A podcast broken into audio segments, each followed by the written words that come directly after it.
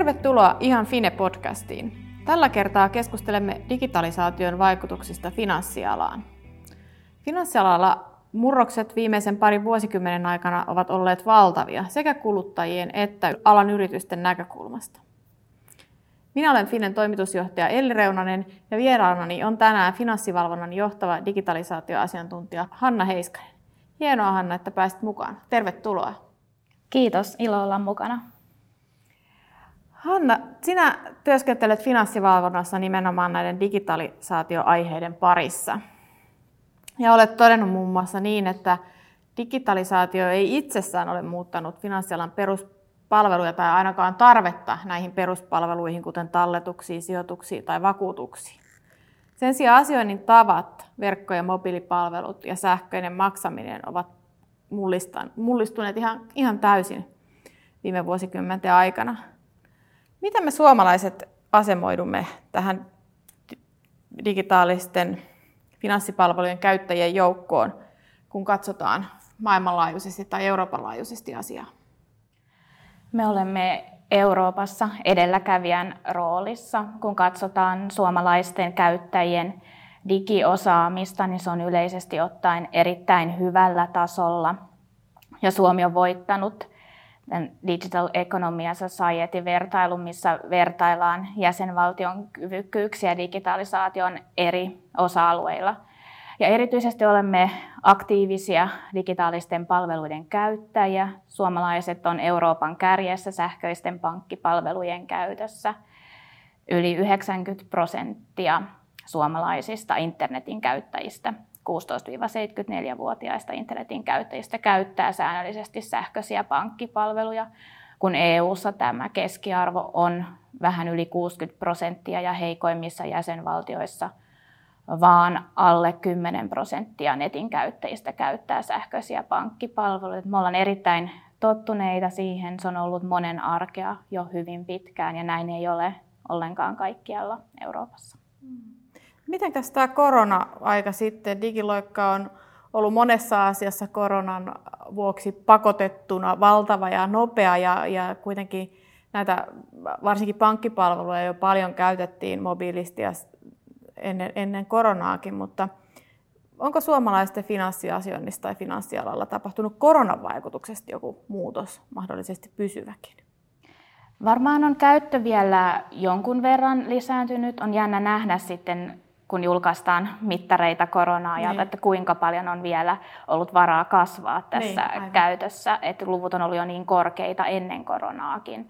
Mutta uskon, että etenkin muualla Euroopassa sitten nähdään kovempia kasvulukuja, koska siellä sitä kasvuvaraa on ollut enemmän.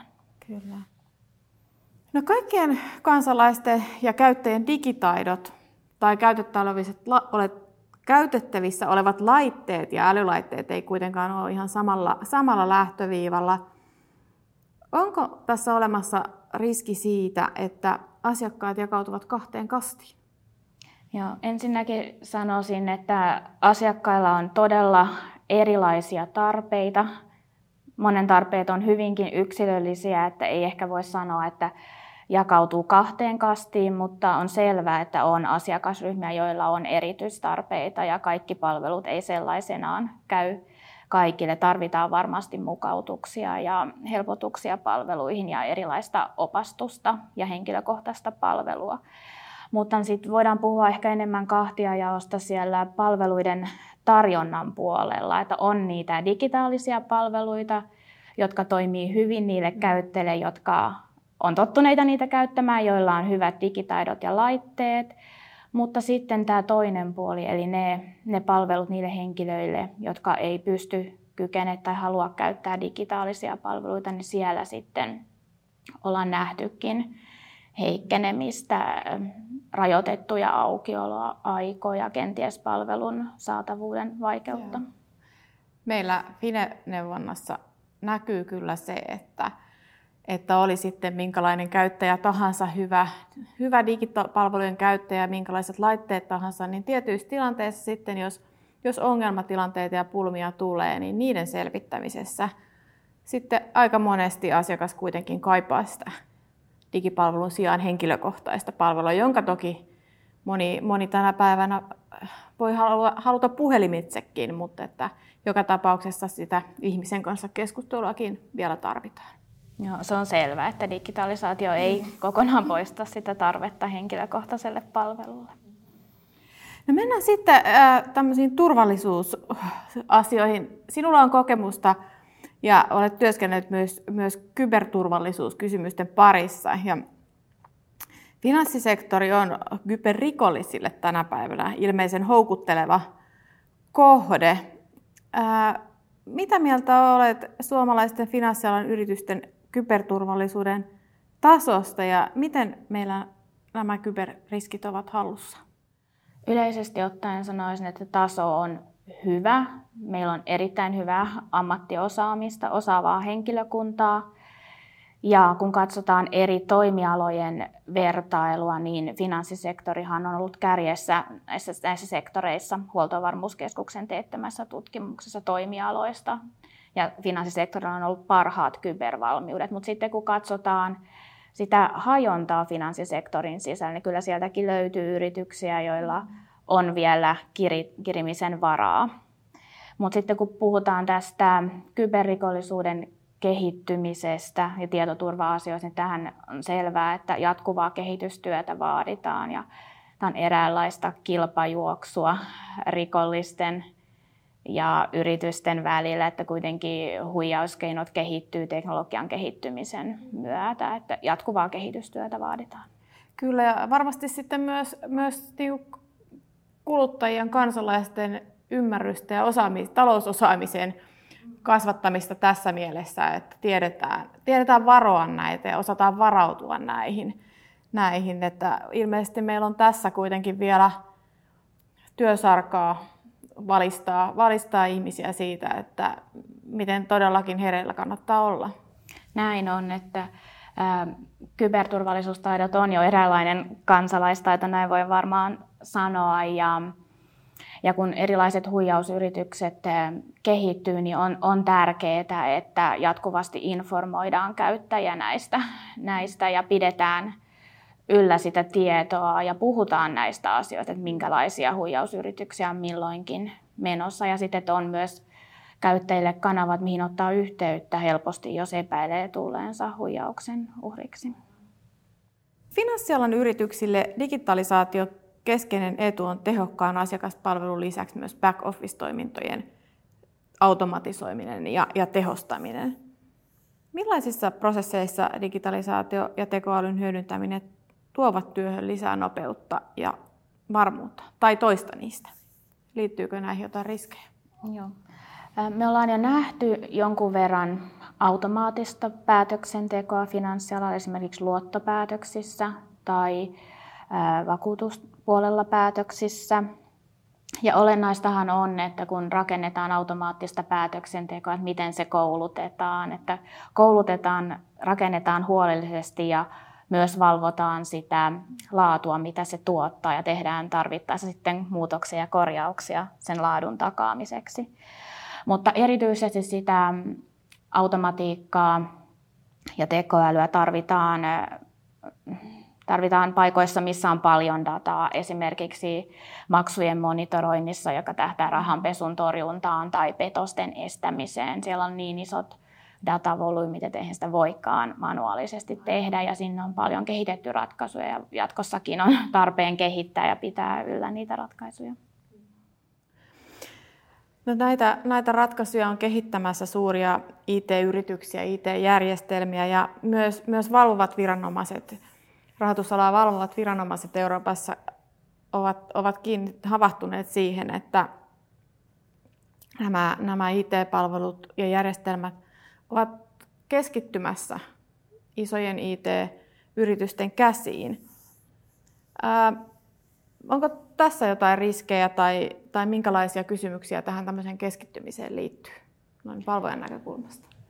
Erityisesti viime vuosina on puhuttu paljon ulkoistamisesta pilvipalvelujen tarjoajille ja on nähty kasvavaa mielenkiintoa tällaiseen ulkoistamiseen. Ja pilvipalveluiden tarjoajat on usein isoja monikansallisia niin sanottuja big tech-yhtiöitä, Ja jos finanssisektorilla keskittyy ulkoistuksia paljon nimenomaan yhteen tai kahteen tiettyyn tämmöiseen yhtiöön, niin on selvää, että siihen keskittymään sitten voi liittyä riskejä, että jos tässä yhtiössä ulkoistuskumppanissa tuleekin jotain ongelmia, mutta myös tämmöiseen reiluun peliin, että onko enää mitään neuvotteluvaltaa tämmöistä isoa yhtiötä vastaan.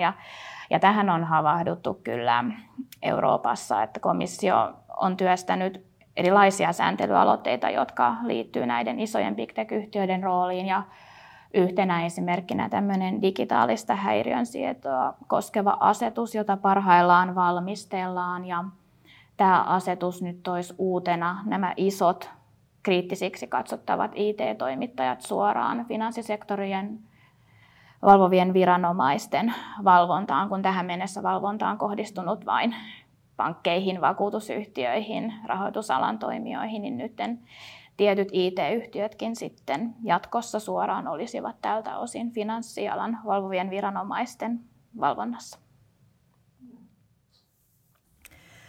No sitten uudet palvelut. Digitalisaatio on tuonut markkinoille jossain määrin ihan uudenkinlaisia finanssialan tuotteita ja palveluita. Mitä kertoisit näistä? Millaisia uusia tuotteita ja palveluita on tullut? No. Täytyy muistaa, että ne palvelut, mitkä meille on arkipäivä, niin ne voi olla jollekin muulle Euroopassa vielä aivan uutuuspalveluita. Että ihan yksinkertainenkin sähköisen asioinnin kanava, missä näet omat vakuutukset kertanäkymällä ja voit tehdä muutoksia sähköisesti siellä vahvasti tunnistautuen, niin se ei ole arkipäivää edes kaikkialla Euroopassa. Mutta jos puhutaan nyt uusista ja innovatiivisemmista palveluista, niin me ollaan nähty muun muassa kasvua erilaisissa taloudenhallinnan sovelluksissa. Puhutaan niin sanotuista tilitietopalveluista, joissa voi saada reaaliaikaista näkymää omista tileistä, omasta taloudesta, omasta kulutuksesta. Ja sitä kautta kenties voi paremmin ennustaa omaa talouttaan tai suunnitella omaa talouttaan. Ollaan nähty erilaisia vertailupalveluita, missä voi kilpailuttaa lainoja tai vertailla eri luottoja verkossa.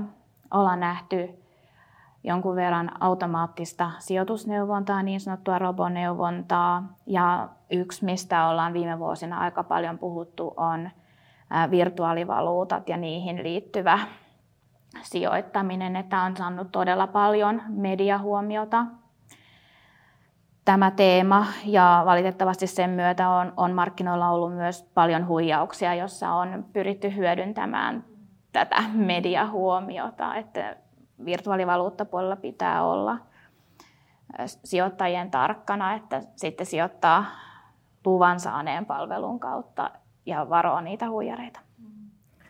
Toisaalta tällaisia oman talouden hallintaa ja sitä oman elämän hallintaa avustavia palveluita, mutta myös toisaalta sitten tällaisia niin kuin nämä digivaluutat, jotka nimenomaan vaatii sitä oman talouden ymmärrystä ja talousosaamista ennen kuin ehkä kannattaa niihin tuotteisiin ja palveluihin lähteä.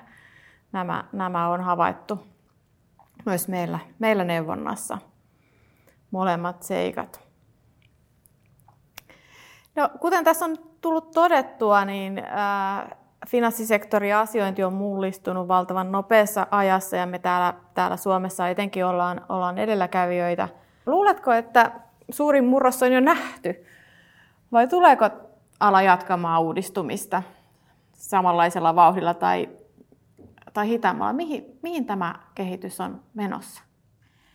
Vaikea tietysti ennustaa, mutta uskon, että tämä digitalisaatiokehitys jatkuu ja varmasti muualla Euroopassa nähdään isompiakin loikkia nyt koronan vuoksi, mutta varmasti palveluiden kehitys jatkuu sinne digisuuntaan ja siinä rinnalla uskon, että käydään vielä vahvemmin keskustelua siitä, että mikä on se henkilökohtaisen palvelun tarve, koska tulee olemaan erilaisia väestöryhmiä, joiden on kenties vaikea käyttää digitaalisia palveluita, joko että ei ole taitoja tai voi olla henkilökohtaisia esteitä, että miten palvellaan tätä näitä segmenttejä, jotta he pääsevät näihin finanssipalveluihin, jotka on kuitenkin välttämätön osa jokaisen arkea. Ja tässä mä näkisin, että on vielä paljon tekemistä jokaiselle, niin alan yrityksille kuin viranomaisille kuin järjestöille. Että pidetään yllä tietoutta, kasvatetaan digiosaamista ja varmistetaan, että palveluja on saatavilla kaikenlaisille ryhmille. Kyllä. Kiitos Hanna. Tämä oli avartava ja innostava keskustelu ja aihe, joka elää ja muuttuu koko ajan. Vieraanani tässä podcast-jaksossa oli siis Hanna Heiskanen Finanssivalvonnasta. Kiitos Hannalle ja kiitos myös kuuntelijoillemme.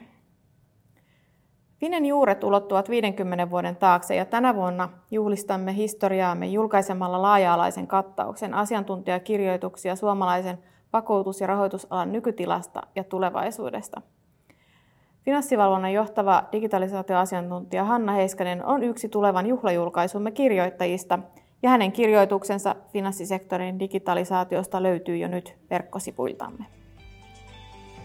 Ihan Fine-podcastin löydät verkkosivuiltamme osoitteesta fine.fi ja voit ottaa sen seurantaa myös SoundCloudissa. Kuulemiin ensi kertaan.